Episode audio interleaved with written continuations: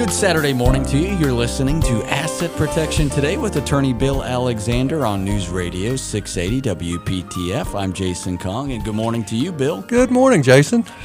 Enjoying another summer day? Oh yes, it's uh, you can't you can't beat this uh, uh, summertime. It's just a wonderful time to be alive and enjoy life. That's right. That's right. Uh, thank you, everyone, for listening. We've got a, a great show planned today, and Bill, we were talking before the program that uh, reverse mortgages seem to be more and more in advertisements lately. Well, well, it is, and it's something that I want to talk about. But the first thing I want to do this morning is to is to acknowledge how wonderful it is to be on the radio. I mean, the fact of the matter is, is that folks at home they can't see me, and of course, this morning uh, that, that that's more important than most uh, mornings. It's simply because on the way to the radio station, uh, I dropped my coffee and it went all over me. And it's you know, uh, so I don't know what you did, but you're hiding it pretty well. well, you know, the good news is is it wasn't hot enough to to injure me in that way. It just humiliated me. you, you never feel proud yeah, after well, a coffee spill. You know, you, you drop, you do something like that, and you look a mess, and and then uh, you're, it's it's sort of like, well, will people think that you dropped your coffee, or that you just lost bladder control, or or whatever, and so it's just uh, it is humiliating when you do something uh, like that. But it just goes to show that accidents happen. I mean, it you and. and um, you have to deal with it. It's life. This is a, a, testament to you because, as you said, we are on the radio. You could have hid that fact, but no, you're you're an honest man, and you admitted that you, you spilled your coffee a little bit, but that's okay. Uh, a little bit. Well, I mean, the, that would be nice if it only been a little bit. But uh, the well, anyway, I I think most of us have, have had our embarrassing moments like this, but. Uh, it uh, this is where uh, being on the radio is a wonderful thing because folks can't tell whether you're in your bathrobe or or whether you're all dressed secrets. up with your tie and pearl and all of that good stuff. Uh, so it's just. Um, you know, it's a real advantage. Well, I'm glad I wore my bathrobe today. I don't know about you, but I'm very comfortable right now. Exactly, exactly. So, well, I guess we, we should uh, get to something that might help people um, other than the acknowledgement that accidents do happen, and we have to be prepared for that, um, or at least deal with it. So, but uh, you know, uh, I uh, read the paper this morning, and, and there was a great big ad for um, uh, reverse mortgages. In other words, touting the wonderful things about reverse mortgages and why everyone should have one, and and uh, that sort of thing. Uh, and I know there's been some television advertising as well, telling seniors that this this is the way to to go. And and quite frankly, I, th- I think it's important to talk about reverse mortgages because it's not so simple. It, it's the kind of thing that you know we want to protect our assets. Uh, most of us want to try to leave a little legacy for our children if we can't spend it all uh, and those kinds of things. And a reverse mortgage is a good way to spend it all. well, I, mean, uh, it's it's not all a blessing, and uh, I know in my uh, practice where I advise people. Um, uh, the times when a reverse mortgage is an appropriate tool is very, very rare, quite frankly. Um, and so uh, I I rarely, I won't say that I never recommend them, but it's uh, a very rare kind of thing. And and the first thing folks need to know about reverse mortgages is that the lender is making a lot of money. I mean, in other words, they're not being nice to you. They're not giving you some money just uh, just to be nice uh, and in fact, uh, it's a very expensive loan for the borrower. Hmm. You know, we now, uh, you know, we talk about um, how expensive uh, credit cards are. Oh, sure. Uh, well, I mean, that's sort of an obvious thing. You know, you can see the interest rate being extremely high. Uh, and it's the worst debt you can have. And in fact, a lot of folks have a great difficulty once they have maxed out a credit card, uh, it's it's really hard for them to uh, pay that off um, quickly. Yeah, and sometimes it takes people years to get mm-hmm. out of credit card debt, and that's after they're focused on getting out of credit card debt. Right. Because um, and and so that is clearly the worst kind of, of loan to have, and anyone who has credit card debt should try very hard to to get that debt off the books first, uh, because most people are paying you know anywhere from 18 to 30 percent interest on anything that's carried over from one month to the next, and and that's just outrageous in terms of of the cost of uh, having borrowed uh, some money, and and so for seniors, and of course, credit cards are, are something that young people tend to get into. Uh, seniors uh, have lived long enough to know better, uh, but but now they have the reverse mortgage to contend with, and so the the first thing uh, with a reverse mortgage is is typically you're paying a lot of fees up front, so it's expensive getting into. Um, and and in, in, essence, you're paying interest in advance. Uh, no matter what they call it, that's really what you're doing. And then you're paying interest on interest because with a reverse mortgage, the, um, um, most of the lenders will lend you something along the lines of, of half of what they consider to be the the equity in your home or the so if you let's say that the valuation of your home uh, is hundred thousand dollars, well, uh, most reverse mortgage lenders would lend you up to fifty thousand dollars. Now, so what are the pros and what are the cons? Well, the the cons are uh, I mean are straightforward. You're you're paying a bunch of money to get into the loan. In other words, it's expensive to get in. They will lend you about half of what your home is worth. Um, now, then you don't have to pay a mortgage payment. So guess now the that's helpful because bottom line is you're you need some extra money, and you're um, uh, um, and this is a place to get that money. Uh, but the bad news is is because you're not paying anything on that loan, you're paying interest on interest. And over time, interest on interest uh, gets to be extraordinarily high interest, is what it really boils down mm-hmm. to. And so, uh, now, typically, as long as you live and stay in your home, um, they will not force you to sell the house. In, in other words, even if you max out your loan and they stop lending you money, if you're still in the home, then you can stay there, uh, and and the loan is not paid back until after your uh, after your death, um, and and so it works like that. But the bottom line is is that guess what? Okay, now they're not. Now there's the, there's no money left uh, in terms of what they can lend you, and you're paying interest on interest on interest. And so, guess what? By the time of your death, there's virtually no equity left in your home at all, and, and there's nothing left uh, for your children. Now, so let's talk about. Um, all right, what's the pro? Well, for the for that special person who um, is is a senior. I think you have to be at least uh, mid 60s or, or later, but uh, you know, hopefully this is not when you would be taking a reverse mortgage to begin with. Um, uh, but let's say in later years, if you're still in relatively good health and you're not having any kind of um, mental deficiencies, you know, if you want to call it dementia or Alzheimer's. In other words, you're not going down that track. You're perfectly lucid. All is you're not you're not losing it, and you're you're independent. Mm-hmm. Okay, mm-hmm.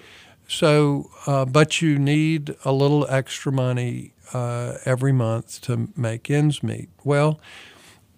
If you're not interested in terms of what you're leaving your children, and it's likely uh, that you would be able to stay at home for many years, and that's your goal. In other words, you want to stay home for many, many years. Then um, uh, a reverse mortgage is at least something that you can look at. I would still not say do it. I would just say look at it for its advantages and disadvantages and see whether it meets your needs at that point. But there's so many negatives that go with it. I hate for folks to be hoodooed by advertising uh, that it's a wonderful thing and everybody should do it. It's absolutely not wonderful for a lot of folks, um, and there are better options for uh, a lot of folks. Um, you know, there are very there are a whole lot of seniors that feel like they don't have enough money each month. Um, you know, because uh, inflation does take its toll. Uh, and uh, folks who are retired have very limited income, and there are a lot of other things that eat away. Um, so there are lots and lots of seniors that feel like they don't have enough money to make ends meet, but there are lots of other ways to do that other than to borrow the money to to um, to spend it. Yeah, there's plenty of better options, as you said, and we'll continue our discussion in just a bit. You're listening to Asset Protection Today with attorney Bill Alexander. You can find more information about him at WGALaw.com. You're listening to News Radio 680 WPTF.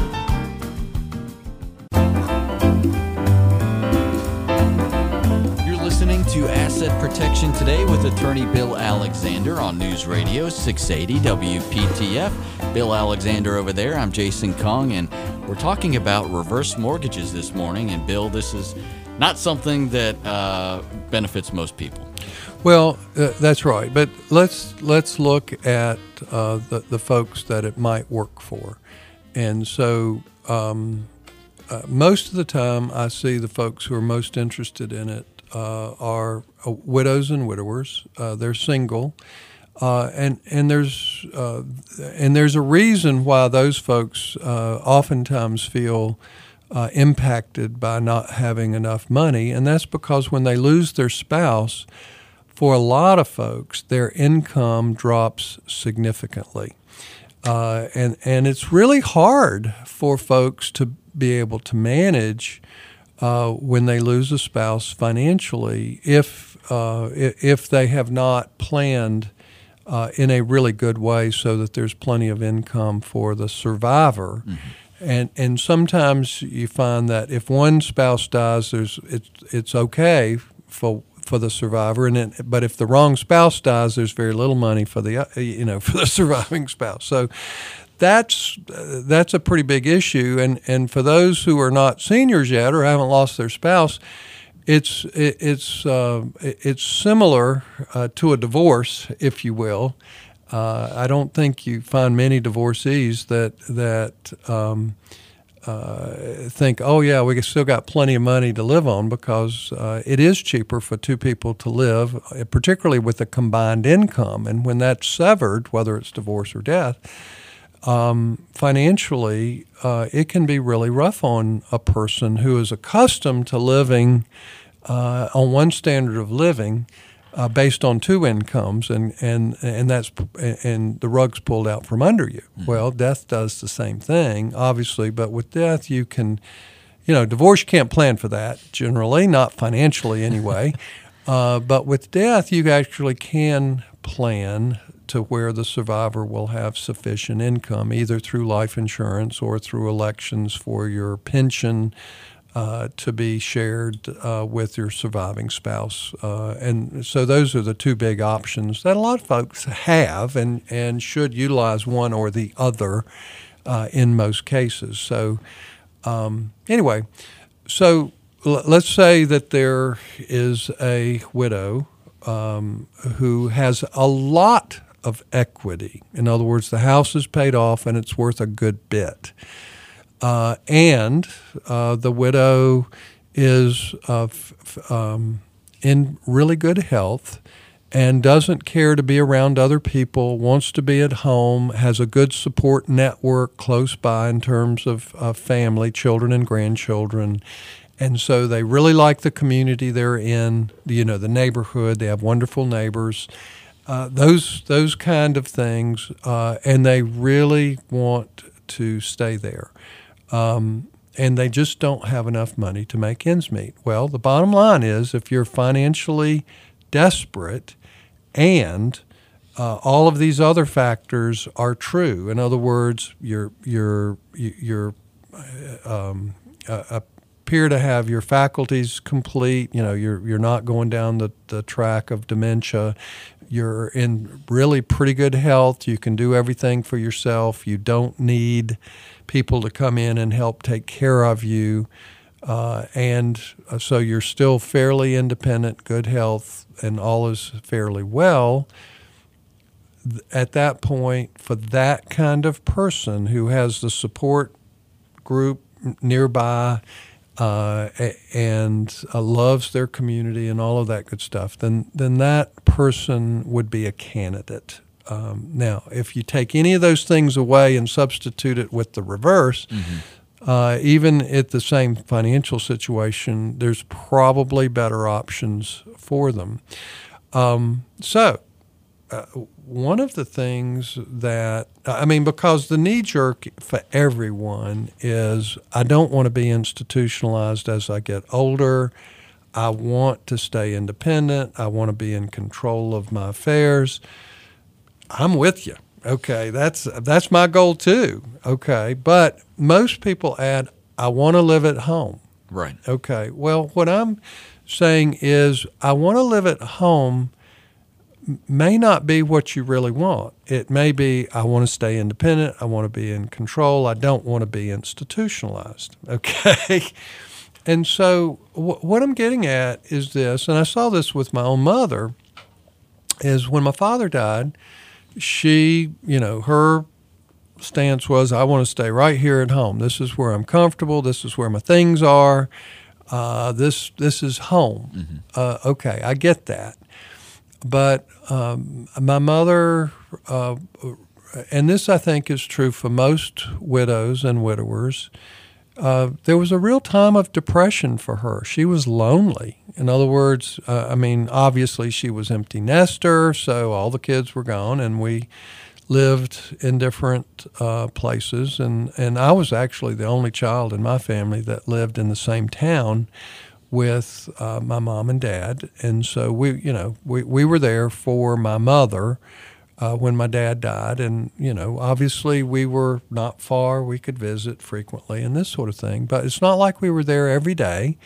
Um, and eventually, she, um, and it was, and so the bottom line is first thing is loneliness and depression, and that goes together. Mm-hmm. And a lot of widows and widowers find themselves in that scenario. Uh, now, my mother was still very active. She had, uh, you know, she went to um, church every Sunday and was active in the church, and still had her garden club and her book club, and and um, you know had uh, dinner with friends after church on Sundays and things like that. So um, uh, the bottom line is she was still active, but she was still lonely, and she had more medical issues that was affecting her. So you know, a few years later, it was sort of like, well, is it really safe for mom to be at home? Well, the fact of the matter is, is that, and she probably made the decision too late, but at a point, and, and then my niece lived with her for a couple years, and that sort of solved a little bit of the problem. She was less lonely because the niece was there in the evenings after work, and, and so she had somebody to check on her every day, and, and that, that was really helpful. But eventually the issues got to her and and so it was like okay what are my options? And she made her own decision. I mean she was very lucid a lady smart lady and she decided decided to live in an independent living community. Mm-hmm. and at, once she got there she regretted not having done it years earlier. She wished because she was i think around 83 when she made that decision.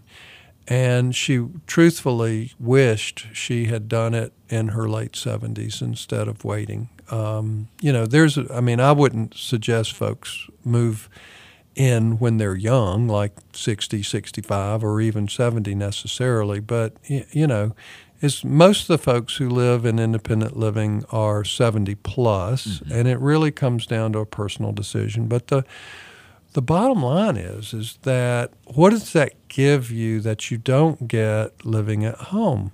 Well, um, it it gives you a safe environment. You know, you basically have a twenty four seven. Uh, someone who's there. You have call buttons. You have emergency buttons. Um, you know, they all have those kind of things. Most of them serve two or three meals a day, so you don't have to fix your own meals anymore. And for a lot of seniors, they don't eat right. Mm-hmm. I mean, you know, they just eat like a bird or, or whatever you want to call it, but they don't, you know, when you're alone, you don't have to prepare big meals and nutritious meals. And a lot of seniors, truthfully, their diet is terrible as to what it should be.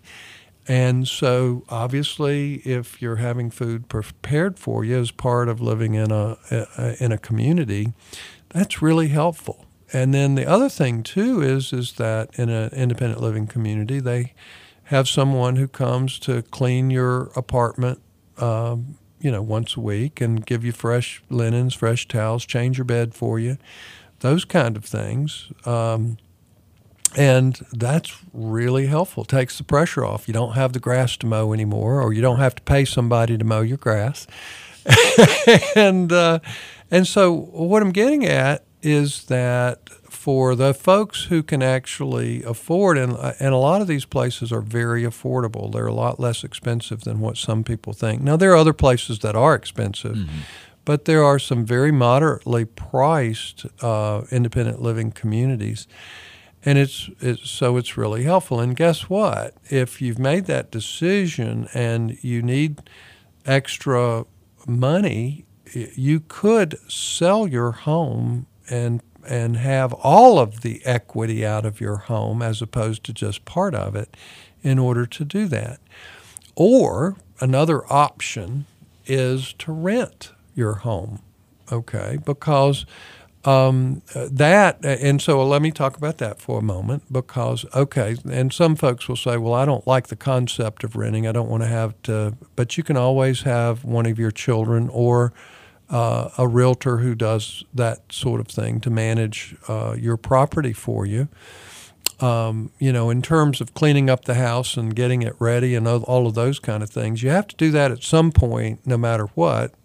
Uh, so, you know, whether it's because of death, I mean, obviously families have to do that when someone dies, but if, you know, why not do it earlier in terms of because you are doing something for yourself? Mm-hmm. Well, let's look at the dynamics of selling versus renting um, rent will tend tend to give you more monthly income uh, if that's what you need. Um, whereas selling will give you a pot of money that you can dig into. So part of that is what your life expectancy. You know, if it's short, a pot of money might be better. Mm-hmm. Uh, if it's longer, then renting. Uh, if it gives you enough income, uh, may be the better choice. So, what are, I mean, let's just do the simple math. Let's say that you sell your home and you get $100,000 of equity out of, out of your home. Well, okay, that means you could dig into it, but let's just say you invested it. And while this is probably a, a, figure that's too high for a lot of folks, let's let's just keep the numbers easy and say that uh, you've invested your money and you get a 5% return. And there are people out there that are laughing right now, like, where do you get 5%? but okay, so 5% on $100,000 is $5,000, right? Okay, so that's easy math. Uh, so those of you who are saying, "Well, I hardly get two and a half percent," then okay, that's twenty five hundred dollars instead of five thousand.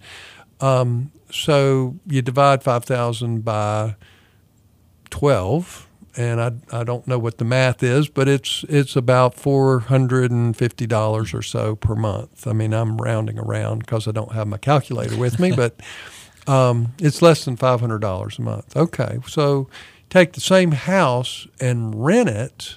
And in most areas, now obviously it's going to depend on whether you live in Raleigh or Sanford or uh, Williamston or you know a smaller um, you know Robersonville. Pick mm-hmm. pick a smaller community, and the rents aren't going to be quite as high. But you know, typically you're going to be able to rent a home for nine hundred to twelve hundred dollars or so, and uh, okay, you have some expenses, you still have taxes, insurance, and things like that, but renting a small house you're typically going to net out seven or eight hundred dollars a month uh, from rent. So you know, you you sell, you have a nest egg you can draw from, but you're if you if it's invested just reasonably well, uh, you might have anywhere from two to 400 $450 a month from selling your home in terms of additional income. Or if you rent it, you may have two or three times that much in actual monthly income. So, for a lot of folks who are trying to increase their income and they need to supplement it in order to have a different lifestyle, such as living in independent living, um, rent can make uh, a difference and be very helpful. Plus, there's another tax reason to do that, and that is that while you can sell your house, your primary residence, and you have a two hundred fifty thousand dollar exemption from income tax if you are single, five hundred if you're still married, but two hundred fifty thousand for most folks in this circumstance. And um, now, if your children inherit it upon your death, that's when they get what's called the step up in income tax basis, so they can sell the house with no income tax at your death. Plus, your home is an exempt asset. So, if you end up having to go to nursing care or if you're looking for VA pension assistance, your home is an exempt asset. So, having it on your books is, is not a bad thing. It's actually a good thing. Yep, a lot of factors to weigh in, and probably something you may want to give uh, WG Alexander and Associates a call about. And you can find more information about them at WGAlaw.com. You're listening to Asset Protection Today with attorney Bill Alexander on News Radio 680 WPTF. Welcome back to Asset Protection Today with attorney Bill Alexander on News Radio 680 WPTF. Thank you so much for listening. I'm Jason Kong. Got Bill Alexander here alongside me, and you can also check him out tomorrow morning at 8 o'clock on CW22 for his TV show Money Secrets. Well, I appreciate you mentioning that to folks. I enjoy Money Secrets as well, and I think it, we hope to give everyone some pointers on that too. But this is my favorite, so this this is. Uh, this is where the action is for me. So, you know, you can just imagine me here in my bathrobe, you know, giving you help. so, no coffee stain on the bathrobe. No, actually, I, I, have my tie on and all that good stuff with all the coffee on it. But, um, the um, but I, I did want to go back about independent living because there's there's some things about independent living that really are helpful for a lot of folks. And no, I do not own an independent living. I have no financial interest in what I'm trying to to uh, tell folks about. But uh, the thing ab- about independent living is that uh, it you're independent. You still have total independence. You still have total control. You can uh, if you, you're still driving, you can drive wherever you want to go. It's not a prison. Uh, it, it's basically just your home. It's your home base. It just gives you a little more uh, service and protection than you would have uh, in, in any other kind of location. But the thing about it is, it gives you a couple other things that a lot of folks don't realize. Number one, it gives you socialization. So you can uh, basically make friends. You can have dinner with your friends or lunch with your friends and go to places with your friends that you've made. Uh, but if you still want to go to your same church, you can still go to your same church. You can still see the same friends that you and neighbors that you've had for years. There's no limitation on that. Um, uh, and more importantly, is that being in independent living allows a lot of folks to avoid going to assisted living. Mm-hmm. Because oftentimes the care that you get in independent living uh, or the services that are provided basically allow you to stay independent. Where if you were at home and you started having issues, uh, where then you'd end up going to assisted living at a much higher price. Plus, many of the many of the independent living uh, places have what's called independence with care, and that means the bottom line is if after you're in independent living, if you start having a few issues, you can actually hire caregivers to come in on a limited basis and provide what little care you need. It might be to give you your medicine, help you to get dressed, or, or help you get with a shower, or something along those lines. But as long as you can still function for the most part, it gives you a, a lot of leeway. And it's even if you have to hire folks to come in to help you uh, with a little bit of care, it's still far, far less expensive than most assisted living uh, places. So it's a huge advantage in, uh, for a lot of folks. And uh, plus, people tend to help each other out, but you're not paying them. You know, I know I, I, I still remember when my mother was in independent living. If she if if she didn't let her friends know that she was going to our home or you know that uh, away for a weekend or something like that, if she didn't come down to dinner, they'd go by and check on her. Yeah, you know, it's like, well, Myrtle's not here. uh, she didn't tell us she was going out, so we want we better go by and make sure she's okay. That's great, and that's what people do mm-hmm. uh, in independent living because uh, you know, they're trying to take care of each other, knowing that everyone's goal is to stay as independent as long as possible. And, you know, uh, my, my brother, who uh, was injured 40 uh, some years ago, um, uh, actually 1973, it was Easter, and he was run over and he had oh. traumatic brain injury and he's been um, because and he basically had his own uh, condominium for many years and functioned poorly, uh, sort of like a 15 year old, if you will, in a man's body. Gotcha. Um, but later on, his mobility got worse. He wasn't eating right. Uh, and so uh, he went to an independent living uh, situation and he's thrived. Uh, now, truthfully, if I had delayed on that, uh, he would being assisted living right now, no question about it, because he does have difficulty with mobility. He uses a walker. Uh, but he has a healthy appetite, you know, and and uh, he's probably gained 50 pounds since he's been at independent living because he does love to eat. But but uh, you know uh, that made all the difference in the world. But he, although he's younger than a lot of seniors, because he would be 67 at this point, 68, I guess um, which is young to be in independent living, but it's also because he had the um, traumatic brain injury and the mobility issues and those kind of things. But for seniors, particularly those who've lost a spouse and are lonely, then they should look at independent living as an as an option uh, because it it can be very reasonably priced uh, down you know uh, even less than two thousand dollars a month for um, a lot of situations, yeah. and that's with meals and and all the other services that they provide. So it's it's really a bargain for a lot of folks. So I I just think that folks need to consider that as an option as opposed to simply staying at home.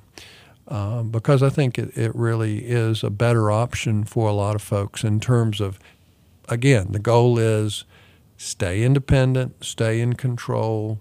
You know, you need less help from your family if you're if you are uh, choose to be in a situation like that. Yep, got to weigh all those factors before you make a decision like sure. that. Mm-hmm. You're listening to Asset Protection today with attorney Bill Alexander. We'll be back in just a bit. You're listening to News Radio 680 WPTF. News Radio 680 WPTF. You're listening to Asset Protection Today with attorney Bill Alexander. Thank you so much for joining us. We've had a, a, good show so far. We've talked a lot about reverse mortgages and living options as opposed to staying in your home, independent living, assisted living.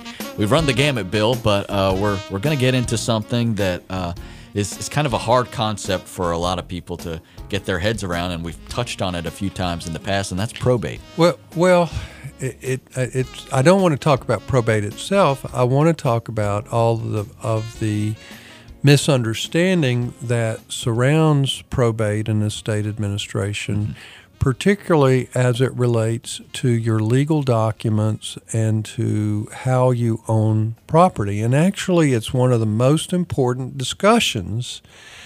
As uh, it's mo- it's one of the most important things for uh, folks to actually understand. Otherwise, they're going to get it wrong. Okay. And so I have so many folks that come to us and say, well, we really need a last will and testament. Okay, I get that. And truthfully, everyone should have a will.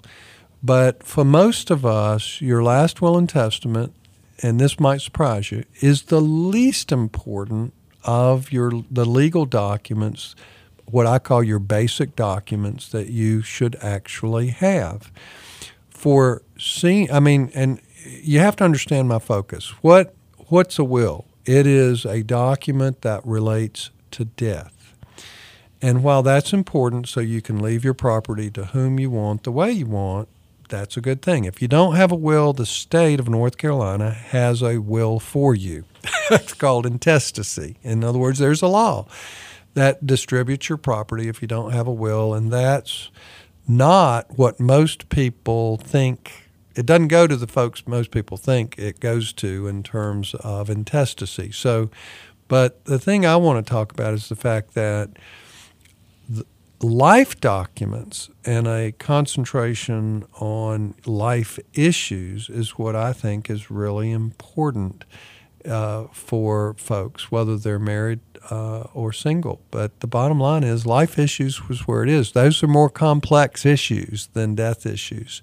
That's death issues, just simply how do how you distribute the estate properly. But for life issues, it can be really complicated. Anybody who's approaching 65 or older, they know how complicated it gets when you're a senior with all your Medicare elections and Social Security elections and and having to revisit it all the time and whether to have this kind of insurance or that, it really gets tough on folks. Um, so the bottom line is is that for seniors, the most important document for financial purposes and asset protection is their general durable power of attorney.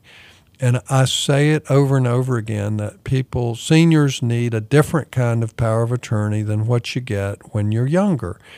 And most attorneys give everybody the same general power of attorney, whether they're 20 years old or they're 80 years old. That's a problem. Uh, most are transactional documents that don't work for asset protection purposes uh, if you're trying to stay in control, but you have a person that you can trust absolutely, that's normally going to be your spouse, or it might be one or more of your children.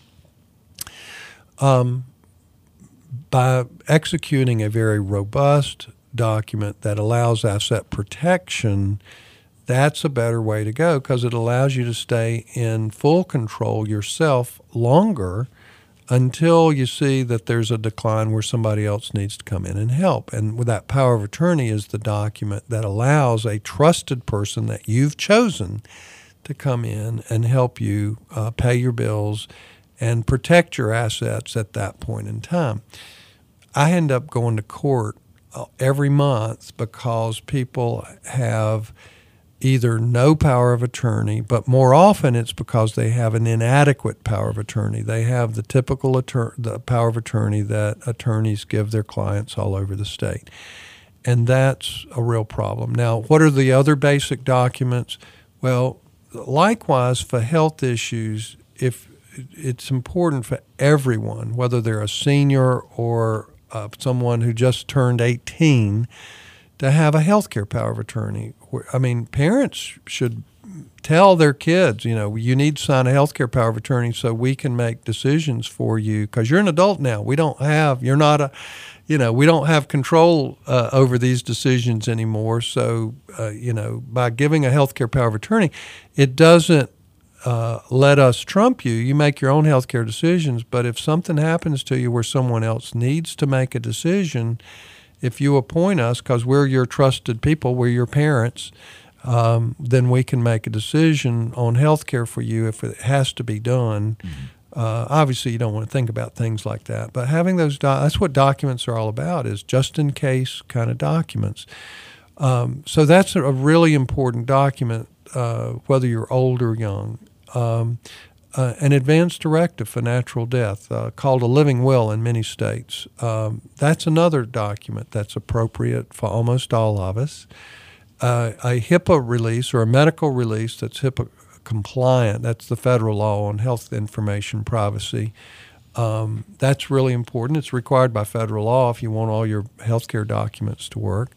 There's a, a, a, document we've started doing, which is a, a release for digital assets. That's becoming far more important now, and and having access to a person's digital assets can be very, very complicated. So, having a release for that, uh, even upon death, I mean, people are finding that they can't retrieve digital assets, even as an executor or or personal representative of an estate, they can't get these documents. So we want your named fiduciaries, whether it's an agent under a power of attorney or an executor of your estate or a trustee guardian, uh, to be able to get your digital assets. That's important too. So all of those documents are really important. But the other thing that folks don't realize is how they own their property affects uh, significantly whether anything goes through probate and estate administration. Most married couples own just about everything jointly with right of survivorship, so very little actually goes through probate and estate administration. So, title to how you own your property is one of the most important issues. And if you have a complex plan, most people have title to property actually wrong because the joint with right of survivorship will will actually undo a more complicated plan rather than help it. So simple estates, joint with right of survivorship helps. For a more complex estate, it actually is a detriment. So, you know, a, there are lots of things to consider, and we can talk about this more. I know we're running out of time this morning, but uh, title to property is really an important issue as it relates to how folks get along yeah, it sounds like it, and it's uh, as you said, it's it's pretty complex, and if you're uh, if you're not organized, it could be some bad news for you. That's right. A costly mistake. No question. You're listening to Asset Protection Today with attorney Bill Alexander on News Radio 680 WPTF. News Radio 680 WPTF. You're listening to Asset Protection Today with attorney Bill Alexander. You can find him online at WGAlaw.com. And Bill, you can you're free to go now. You can go home, change your shirt uh, into a, an unstained shirt, and even into a bathrobe if you'd like. Well, no, uh, well, I guess that's true. So I guess it, you know, as people go about their their summer.